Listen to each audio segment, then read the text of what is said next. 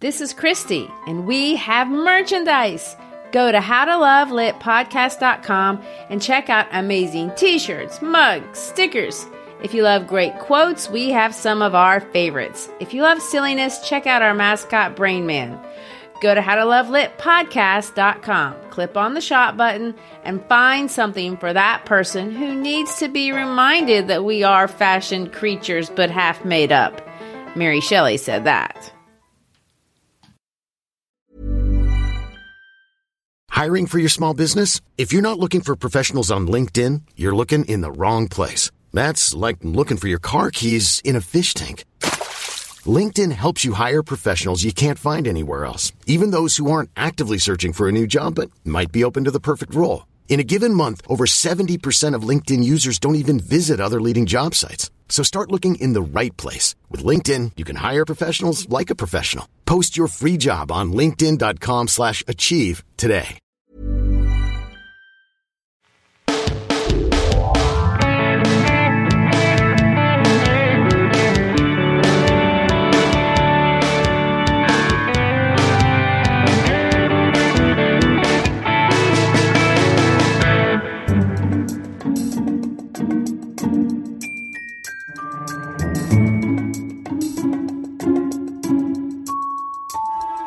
I'm Christy Schreiber, and we're here to discuss books that have changed the world and have changed us. And I'm Gary Schreiber, and this is the How to Love Lit podcast. For the next two episodes, we are going to discuss an author who, for me, really flies under the radar when we think of literary icons. When you look at the list of the world's greatest writers and or novels, she is never on those lists.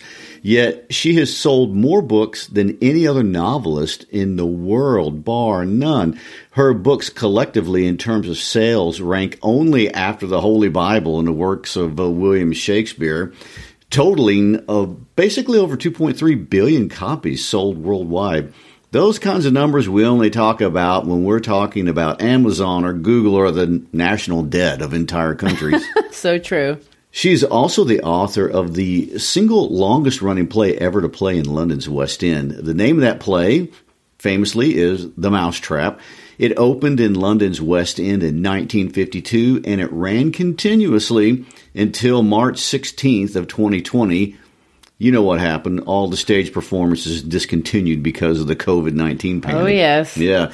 Uh, performances of The Mousetrap restarted on March 17, 2021. And uh, as soon as uh, state restrictions were lifted, they were on again. And in case you haven't figured out who we're talking about yet, today we're discussing the queen of crime, Dame Agatha Christie.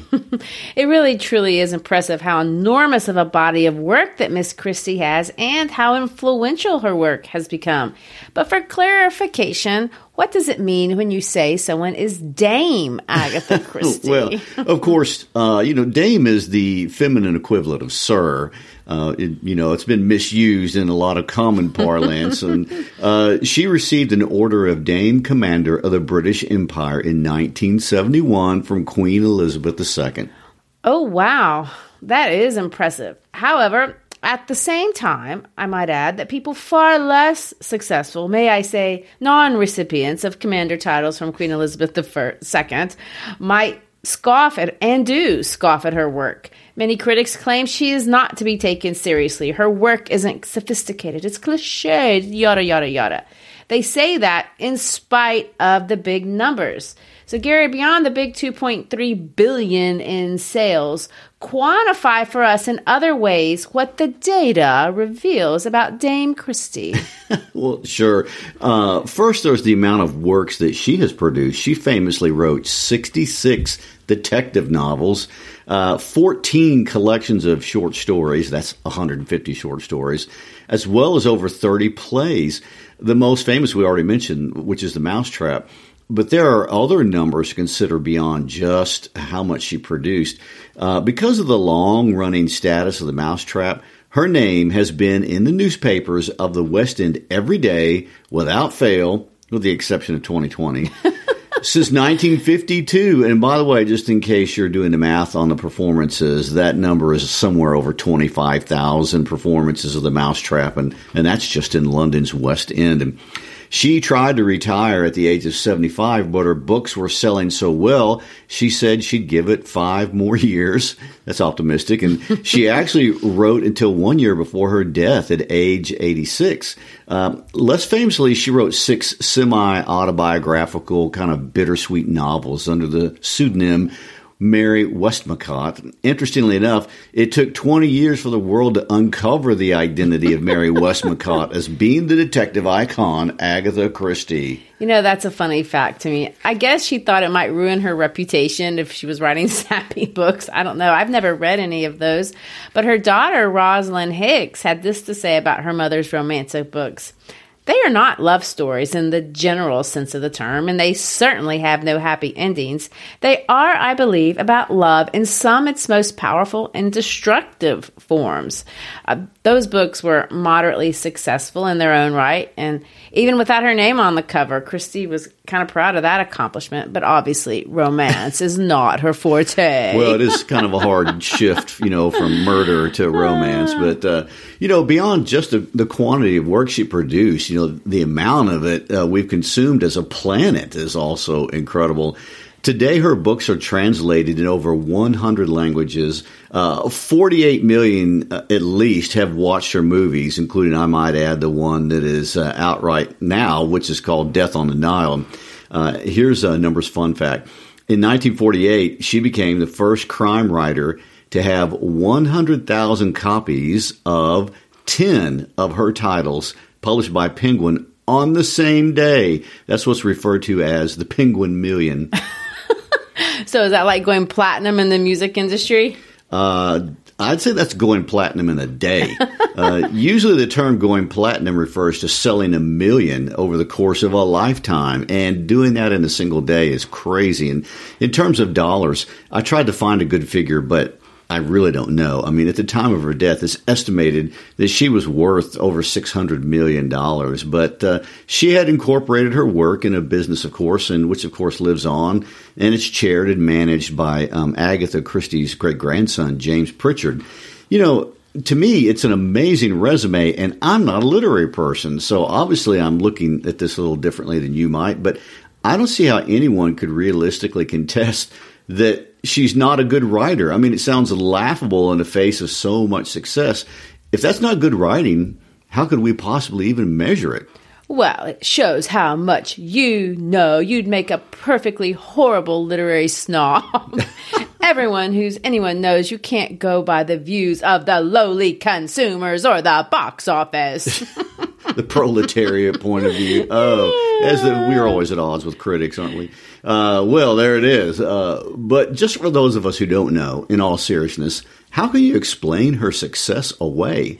Well, obviously, no one's doing that. Uh, and it does boil down to how do you define your fiction. In one sense, you know, we tend to divide fiction into two broad categories there's literary fiction and commercial fiction. So, obviously, commercial fiction is written to be sold, it's commercial. And it's the reason there's so many Marvel movies, more than I can count on my hands and toes. They sell well and they're enjoyable to consume. It's why there are multiple versions of basically the same Spider Man movie even though my daughters may argue about that. Uh, they're double digit secrets to Star Wars, and there's nothing wrong with any of that. We consume it because we love it. It's fun and it defines our culture, the culture of the world in some sense.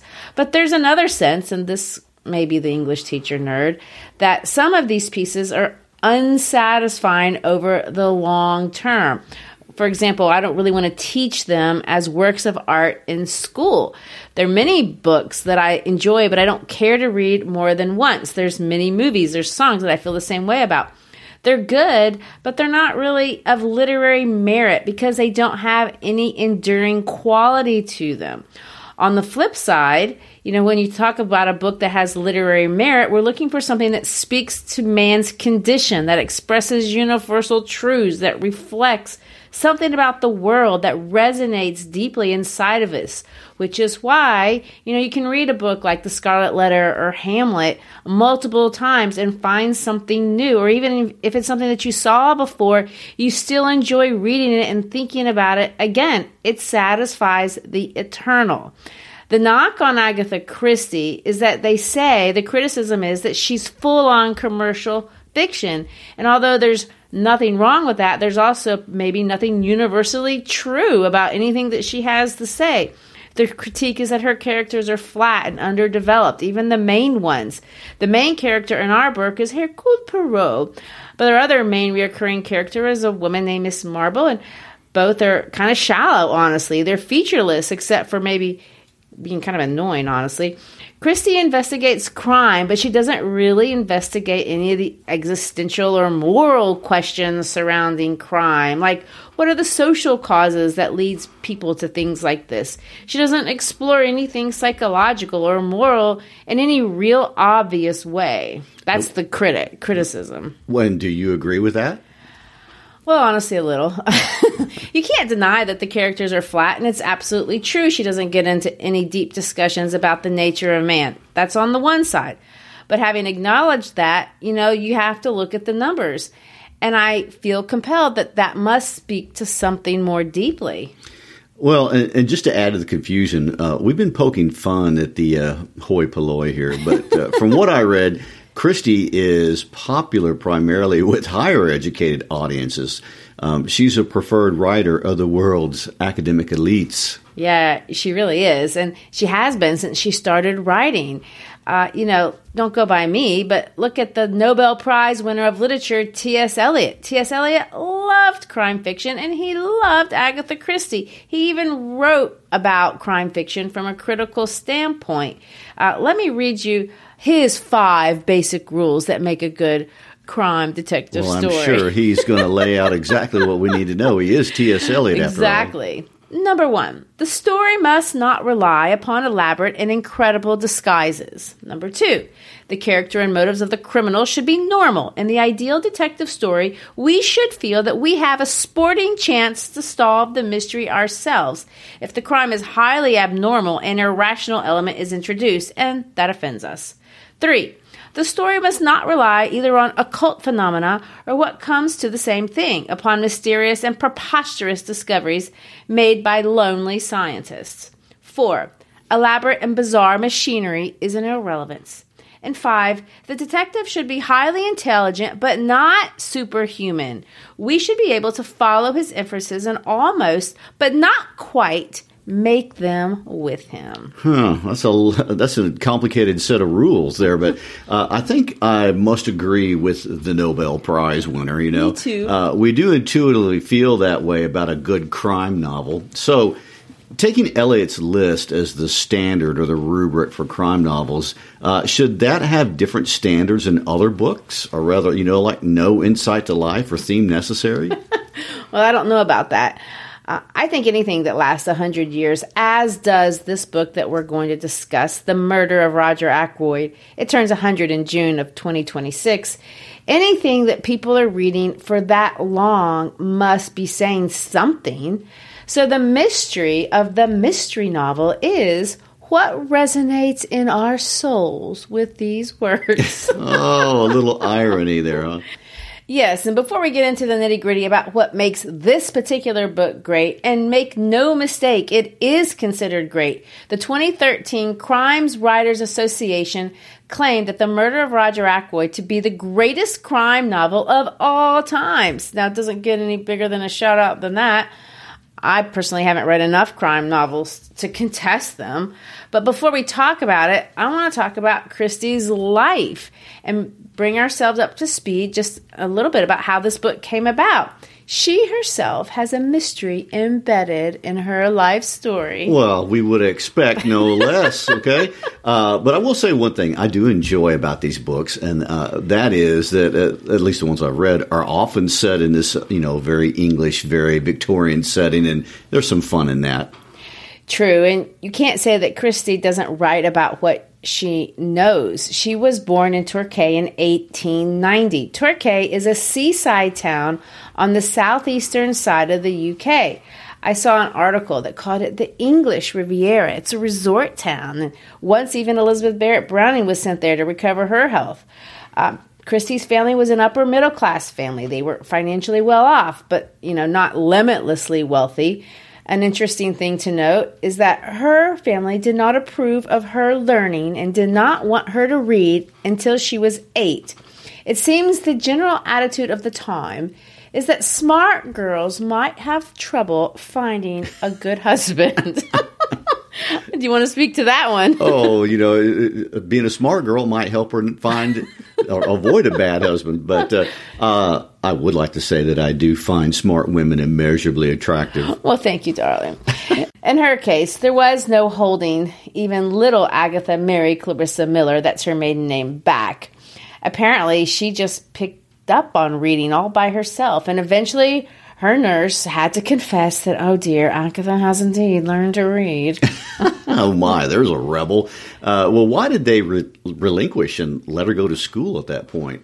Well, they did, depending on what you mean by school. She went to school when she turned 15, but she was sent to finishing school in Paris. I could have used that support probably, honestly. but at Mrs. Dryden's finishing school, she studied singing and piano playing. This is what Christie herself had to say about it years later. I'm hazy now as to how long I remained at Mrs. Dryden's a year, perhaps 18 months. I do not think it was as long as two years. so, not reading Voltaire or Flaubert. Well, uh, maybe she did, but she wasn't forced to. Uh, reading was not only her rebellious streak, by the way. This is where it gets really interesting. In 1914, Agatha met, fell in love with, and became engaged on Christmas Eve to the man of her dreams, a very handsome war pilot named Archie Christie. Unfortunately, this was not the match her mother had sent her to finishing school to find. well, what was wrong with him? Well, certainly not his looks or personality. He had that covered. His problem was obvious. He had no money. But they married, and a few months later, little Rosalind made her entrance into the world. During World War I, Archie went off to war. Agatha stayed home, trained, and worked as a nurse in the local Red Cross hospital there in her hometown of Torquay. And let me add, this is where she got her start learning. And you notice this if you read her books everything she knows about drugs. She was quite proficient in them. In 56 of her novels, there are over 200 references to specific and individual drugs. Hmm. So, you know, can we expect uh, that a large number of her characters will get poisoned? Well, not necessarily, although that is a thing. Uh, the most commonly dispensed drugs for Miss Christie were the sedatives. And of course, if you think about it, it's to be expected. Uh, you should have something on hand to calm you down if you're going to, you know, murder someone. it's a little disturbing. you might need something to help you get to sleep. But beyond uh, the sedatives, uh, there are pain relievers and stimulants and blood pressure medications and barbiturates and even antidotes to other poisons. Wow. Well, of course, our book, which is The Murder of Roger Ackroyd, has three drugs liniment for a knee problem. How does that sound deadly? Tonic is a stimulant, and of course, Veronal, which is the cause of a lethal overdose early in the story. Yes, there's your deadly one. Well, anyway, after the war in 1920, and after six rejections, she finally got her first real novel published, and she was paid 25 pounds. Not a huge risk on the part of the publisher there. The title of that book was The Mysterious Affair at Styles, and it introduced to the world a five foot four Belgian who would charm and annoy readers for over a hundred years. Hercule Poirot. It did well, but her breakout novel would not be until her third novel, and it came out in the summer of 1926 it was a bestseller and launched her into the stardom from which she would never return. It's remarkable, but honestly, it's not even the most interesting thing that happened to her that year. uh, I'm not sure how you're going to top becoming a bestseller. This must be a great story. I know, but I'm going to best it. So the story goes year 1926 in general starts out a little rough. Agatha's mother, and this is a woman who'd been very dependent on her daughter emotionally, died in April. This was devastating for Agatha. So while she was with, well, she was with her daughter Rosalind, but while she was at her mother's estate, Archie drops the news that he had fallen in love with another woman by the name of Nancy Neele and he wanted a divorce. Agatha said no. She was deeply in love with him and she wasn't going to give him a divorce. Well, her book comes out, it's successful, but that doesn't end the, the drama. On December 3, later on that year, Archie informed Agatha that he just didn't want to be married to her and he wasn't going to be married to her. Uh, and to and reinforce this idea, he explains that he, for that weekend, was going to go off with Mrs. Neele. And so he did. Agatha did not receive the news well. And this is where the mystery begins. And it does sound a little bit like one of a story that she might write. So here it goes. At 9:45 p.m., we know that Agatha left the house in her car after having written 3 letters.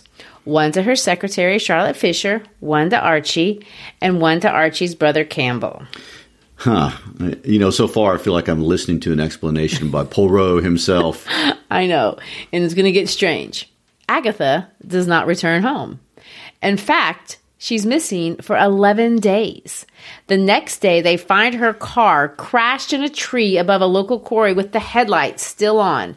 Her fur coat was in the car, as well as a small suitcase and an expired driver's license. There's no blood anywhere in the car. There's no skid marks on the road like you would expect if she'd been driving too fast and had an accident. Finally, the gear shift was in neutral, the way we put it when we're pushing the car and not driving it. It made no sense, but Agatha was gone and the world went nuts. The numbers vary depending on what article you read, but up to a thousand police officers were dispatched on four continents looking for her. 15,000 volunteers, fans, amateur detectives all joined the hunt. Airplanes were involved, diving equipment, even Sir Arthur Conan Doyle, that's Sherlock Holmes. He tried to help by getting Christie's glove to his medium for a consultation to see if she can find her. well, I'm guessing no, they did not find her. No, she was not in the afterlife. Everyone around the world was looking for this mystery writer. Can you imagine? Archie, you know, comes back from his weekend activity, which quite likely I've read was an engagement party a, fin- a friend threw for him and Nancy. He found a totally different world. I mean, he thought he was going back to fight with Agatha not to become a potential murder suspect. he also found his letter, and this is what's curious. He read it and burned it immediately. To this day, no one has any idea what she wrote in that letter. His brother Campbell, by the way, got his later. And strangely, again, Campbell's letter was postmarked on Saturday. That's the day after Agatha went missing. this, this does sound like Poirot, and I'm starting to need to employ my uh, little gray cells just to keep up. well, exactly. What secret did Campbell carry? Who knows? Because he also got rid of his letter. Nobody knows what was in that one. Everything seemed to indicate that Archie had murdered his wife. The police dragged pawns. They searched everywhere. It was in every newspaper on the planet until on December 14th, two musicians report that they see Miss Christie at a luxury spa called the Harrogate Hydro. She had checked in into the hotel days before, and guess this. She checked in under the name Mrs. Teresa Neele. Now remember, Archie's gal was named Mrs. Neele. Oh my gosh. she is good, and she. I mean, this honestly sounds exactly like something that she would do, right? I mean, was she play acting? Well, we will never know. This mystery, I'm sorry to say, is unsolved. Christie had told the people at the spa that she had arrived from South Africa. She played pool, she danced, she read mysteries in the hotel library. She didn't act disturbed at all. And here's an even stranger turn of events.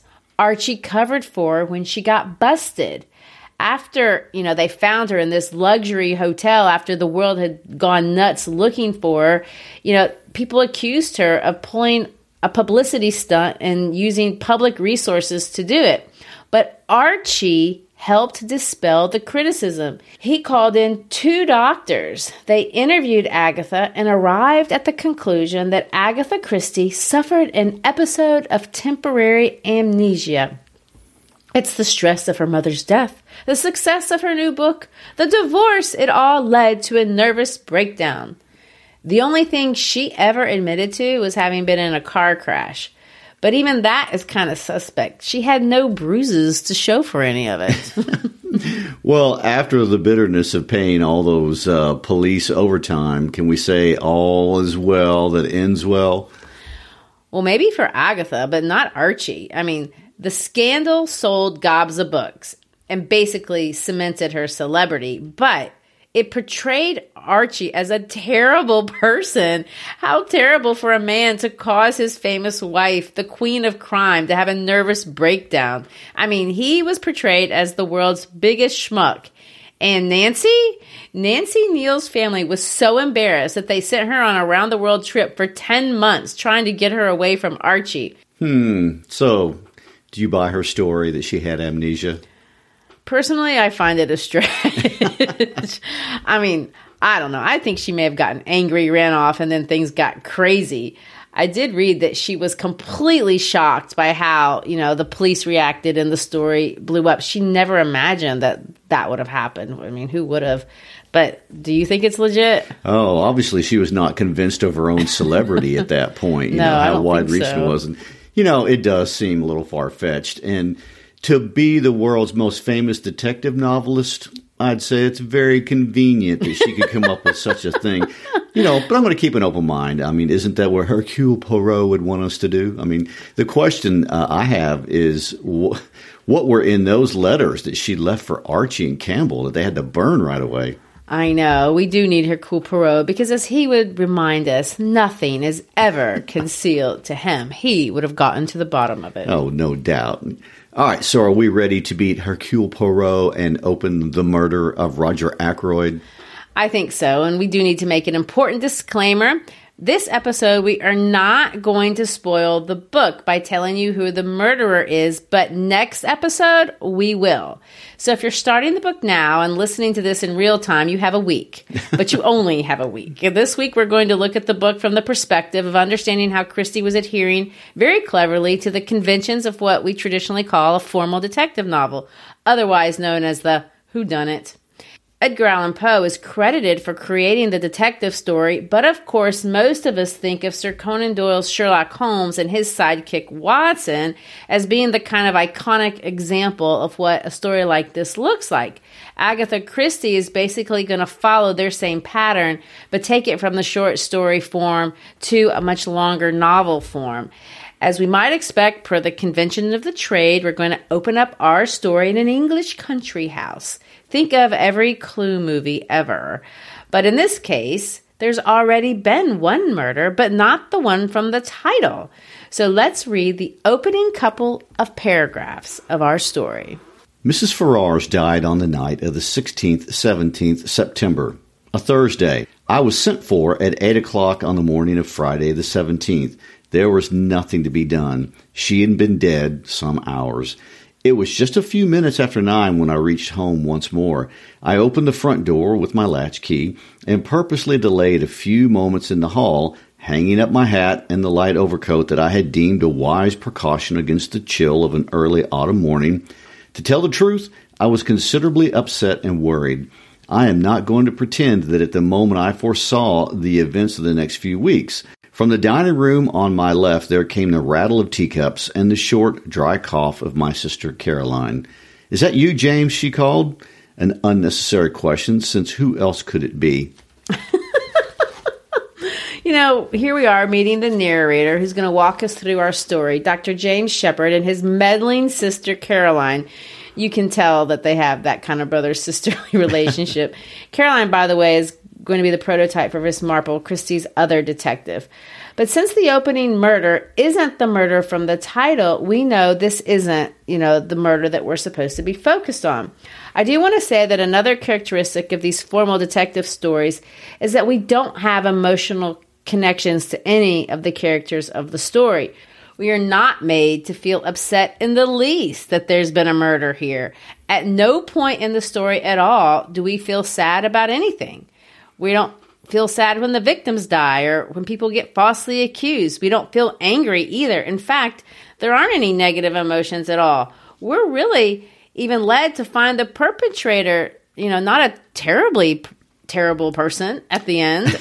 well, I think that may be one of the appeals of this kind of writing. I mean, we feel enough anger and guilt or sadness in real life, and uh, these books may be relaxing because we don't have to be emotionally stressed out about anything.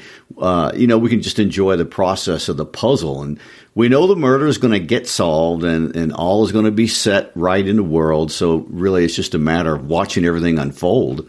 Well, true. And although there is fun in trying to guess who did it and follow the clues, I'll be honest, I didn't figure out who the murderer was. And I basically never do when I read these. I barely even try. And I really don't think most people do either by what T.S. Eliot tells us in his rules. I can tell you I'm in that camp for sure. I don't even begin to pretend to think that I could sort it out. So, uh, you know, kind of like when someone tells you a riddle, you're likely to give it about 30 seconds and then you want to tell them, you want the answer from them about what the riddle is. I think it's exactly like that. But, you know, it's funny. By chapter two, uh, we meet the man who will be murdered Roger Ackroyd. Uh, King's Abbot, which is the name of this village, apparently has several very wealthy people, uh, one of which is already dead, Mrs. Ferrars. The other is getting ready to die, Roger Ackroyd. And the crime scene will be Mr. Ackroyd's house, which is Fernley Park, of course. And for me, one of the hardest parts of this book is keeping straight in my mind all these characters and uh, and that will eventually become suspects. Well, that is the hard part, and that's one of the most important elements of this entire game. We have to keep straight who each of these su- suspects are and so we can focus not only on whether they have opportunity and means, but if they have a motive. and we meet the cast of suspects here at the beginning. I mean, there's uh, Mrs. Russell, the housekeeper.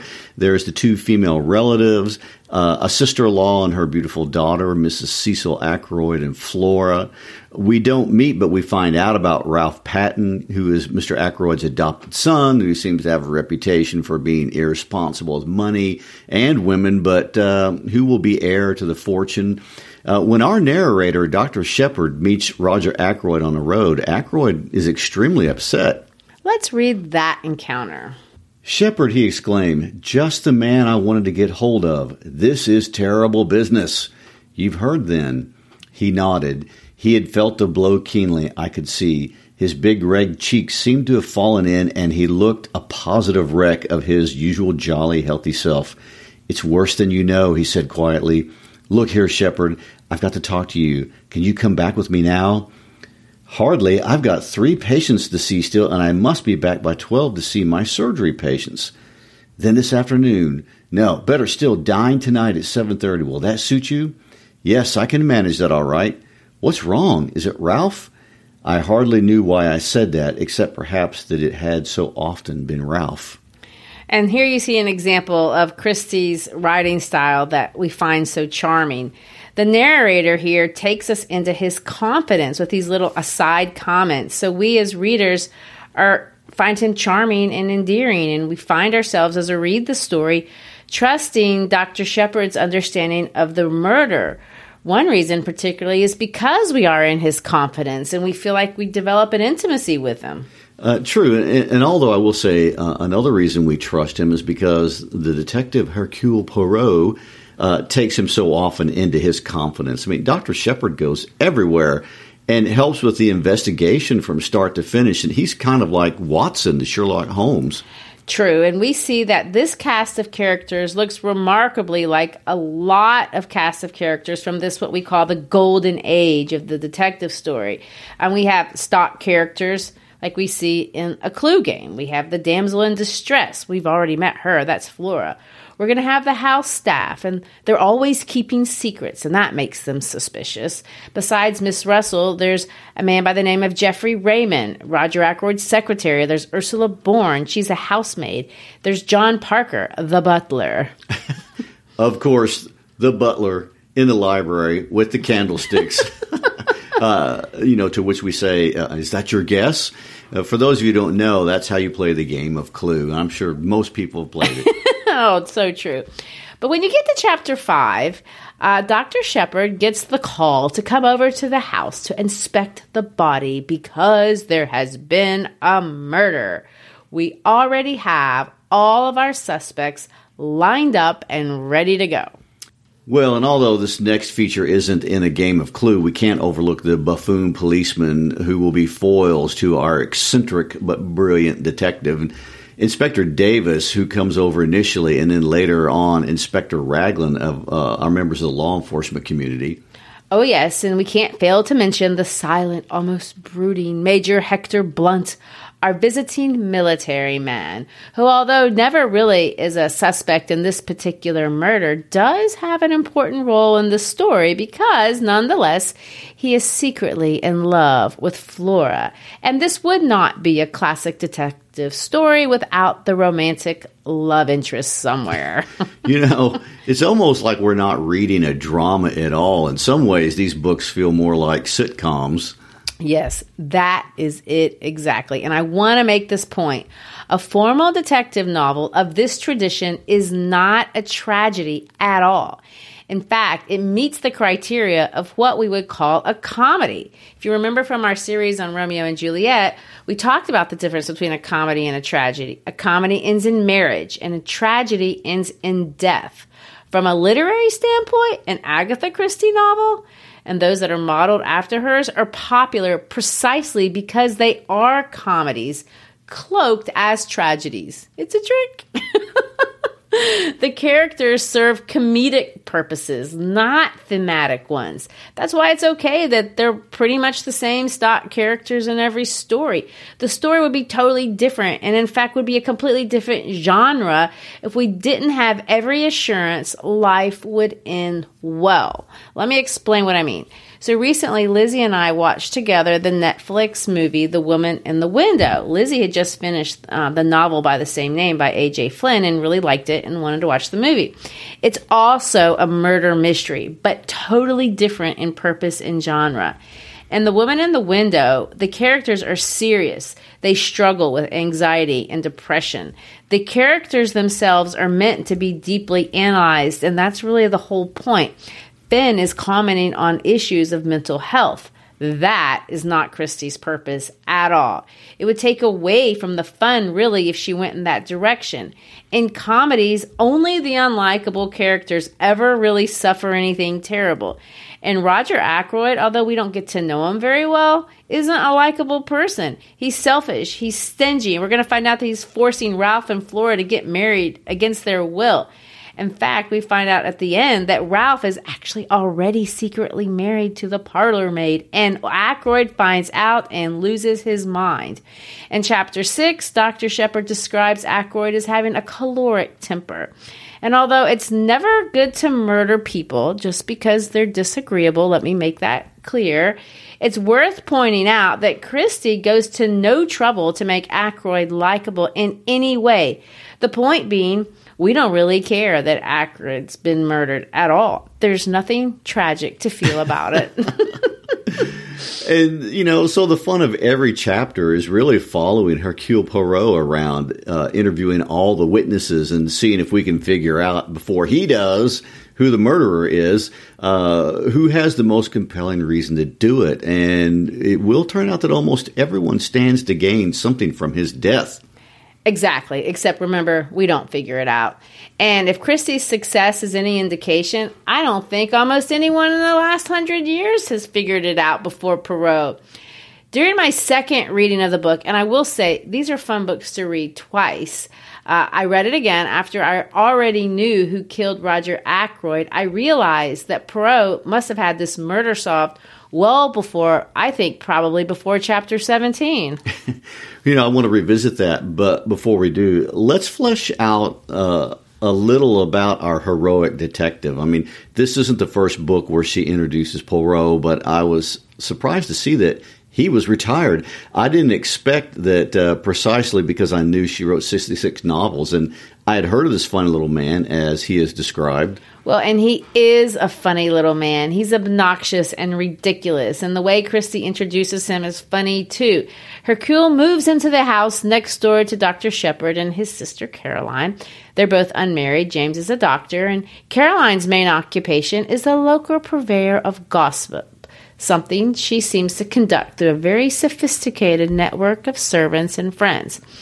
Dr. Sheppard is always acting annoyed by her, but he also seems very impressed with her mad dog skills. Anyway, before we meet Poirot, we are led to believe by Dr. Sheppard that the mysterious neighbor next door must be a hairdresser, as evidenced by his perfectly groomed mustache. well, that mustache, as you say, uh, is what he's famous for. Uh, that and his egg-shaped head, you know, whatever that looks like. But according to Christie, um, he was inspired by a Belgian refugee that she saw coming off of a bus after the First World War. Of course, uh, all of the inspiration was external, and she never met the gentleman personally. But uh, she took that inspiration, and created a short man with a distinguished mustache, a solid head of black hair, and an egg shaped head.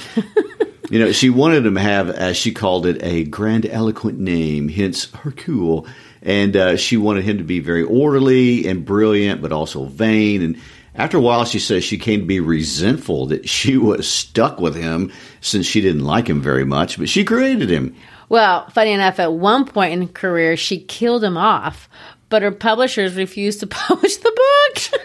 she killed Hercule? I mean, and that never got published? Well, eventually did, but we'll leave that story for next week. okay, all right. Well, something to look forward to. Uh, but back to our book. If you are a Christie fan, you'll know immediately that the mysterious hairdresser is none other than our sleuth. If this is your first Christie book, you may not, but it doesn't matter. By chapter 8, he's in the mix, having been hired by Flora to figure out who killed her uncle. Well, by chapter 6, we've also introduced a rogue stranger with a mysterious accent, who we know from years of experience with other detective novels and movies could not possibly be the murderer. He's too much of a ruffian. We all know that our criminal, although technically a criminal by virtue of murdering someone, will have no noticeable criminal behaviors. In fact, he likely will have impeccable manners, just like everyone else in the story. We won't experience any bloody murder scenes here, by the way. There will be no harsh language. The investigation will be polite, and the word unpleasantness will be a euphemism of choice to describe anything from a dagger in the neck to an awkward question. well, speaking of the dagger to the neck, uh, I'm assuming that a um, spectacular weapon of choice is also a characteristic of this formal detective well, style. it absolutely is. well, and ours does not disappoint. We have a Tunisian one of a kind dagger. Let's read about it. It was indeed a beautiful object, a narrow tapering blade and a hilt of elaborately intertwined metals of curious and careful workmanship. He touched the blade gingerly with his finger, testing its sharpness, and made an appreciative grimace. Lord, what an edge! he exclaimed. A child could drive that into a man as easy as cutting butter. A dangerous sort of toy to have about.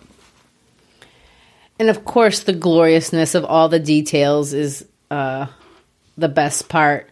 In fact, that's one reason I never even attempt to solve these murders. It tires me to weed through all of the details.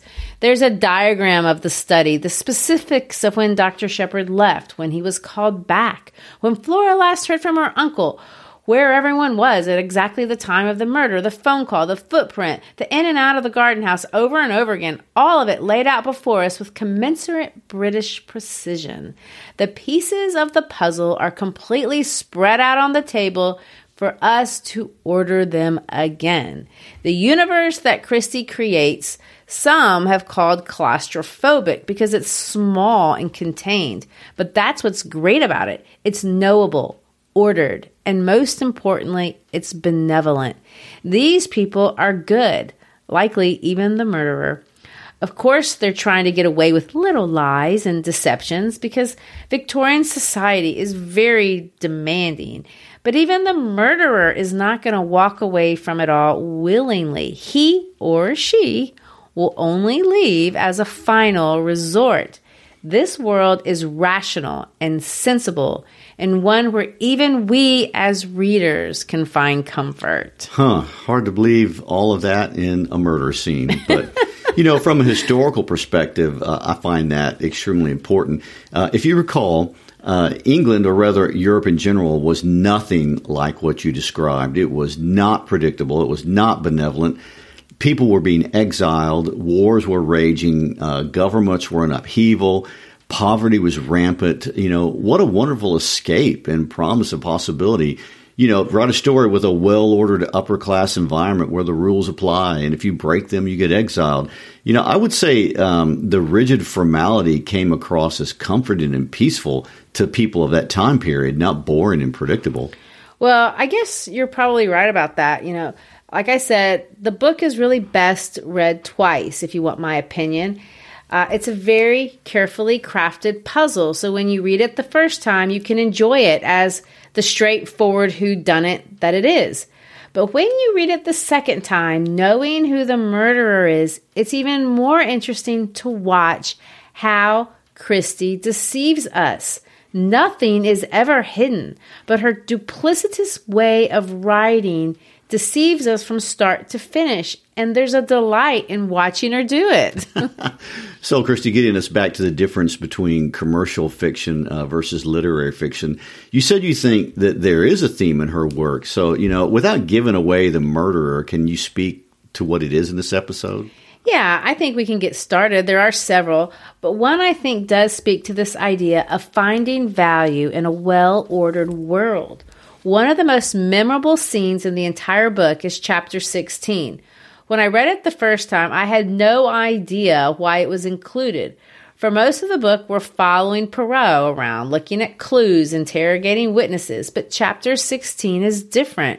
It's pretty much in the center of the book. I mean, physically in the center. Sheppard and his sister Caroline spend an evening playing mahjong with local friends, a retired Army officer, Colonel Carter, and a woman named Mrs. Gannett, neither of which have anything to do, at least as far as I can tell. They enjoy coffee, cake, sandwiches, tea, and they sit down to play. The main purpose of the evening really is to collect gossip, but sitting around and doing that on its own would be vulgar, and no one in King's Abbot is vulgar. So, an exotic game from the Far East is a wonderful excuse. They go through the hands, and we realize in some ways playing this game is a lot like living life. They talk about how each person expresses something about themselves by how they play. They can express weakness or strength, an ability to perceive, an ability to make decisions. Sometimes the hand you're given is a wreck. Sometimes you get a winning hand effortlessly. At one point, Caroline very astutely, yet unconsciously, comments that Miss Gannett isn't playing like she thinks she should. Gary, do you know how to play mahjong? I do not.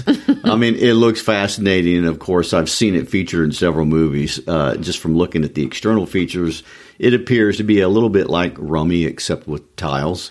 I have to confess, I don't know how to play either. But at this point in the game, Caroline points out that Miss Gannett's hand wasn't worth going mahjong over.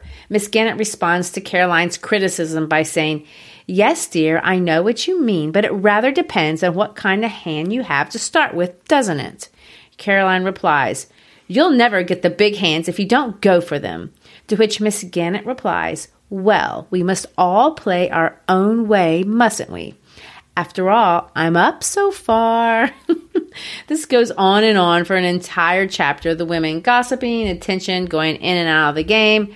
But let's read the part where we finally get to the end and someone wins. The situation became more strained. It was annoyance at Miss Gannett's going mahjong for the third time running, which prompted Caroline to say to me as we built a fresh wall, You are too tiresome, James. You sit there like a deadhead and say nothing at all. But my dear, I protested, I have really nothing to say that is of the kind you mean.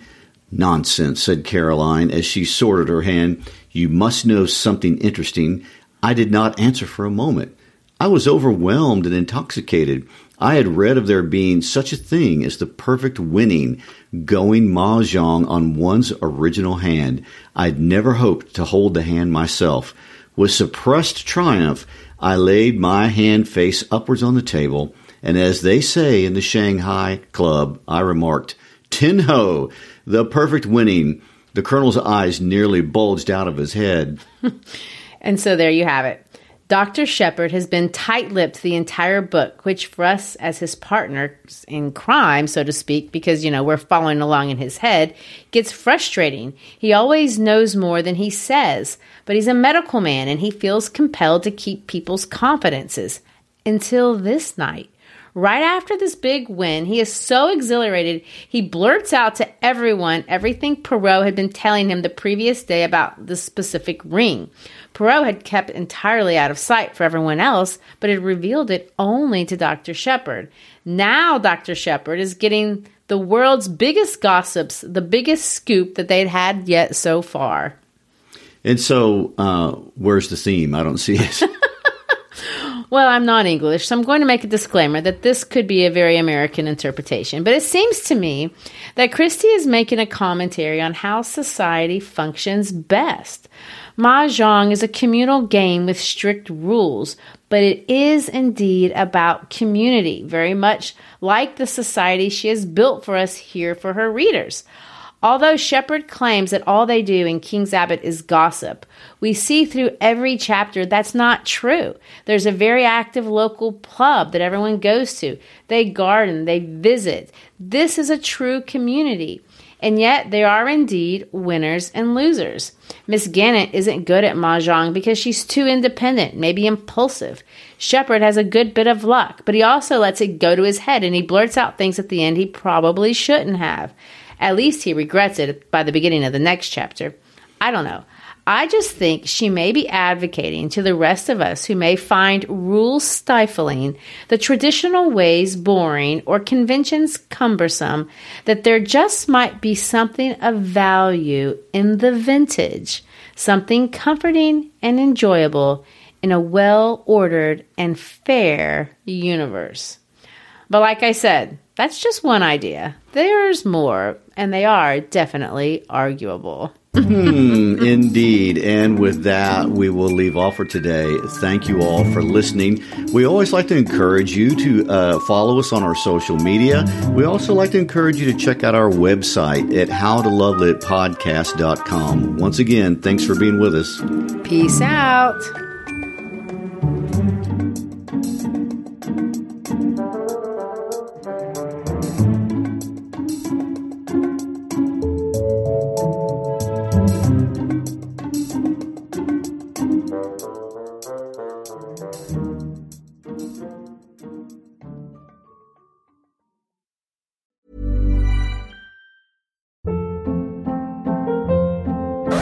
Hold up. What was that? Boring. No flavor. That was as bad as those leftovers you ate all week. Keke Palmer here, and it's time to say hello to something fresh and guilt-free. Hello Fresh. Jazz up dinner with pecan-crusted chicken or garlic butter shrimp scampi. Now that's music to my mouth. Hello Fresh. Let's get this dinner party started. Discover all the delicious possibilities at hellofresh.com.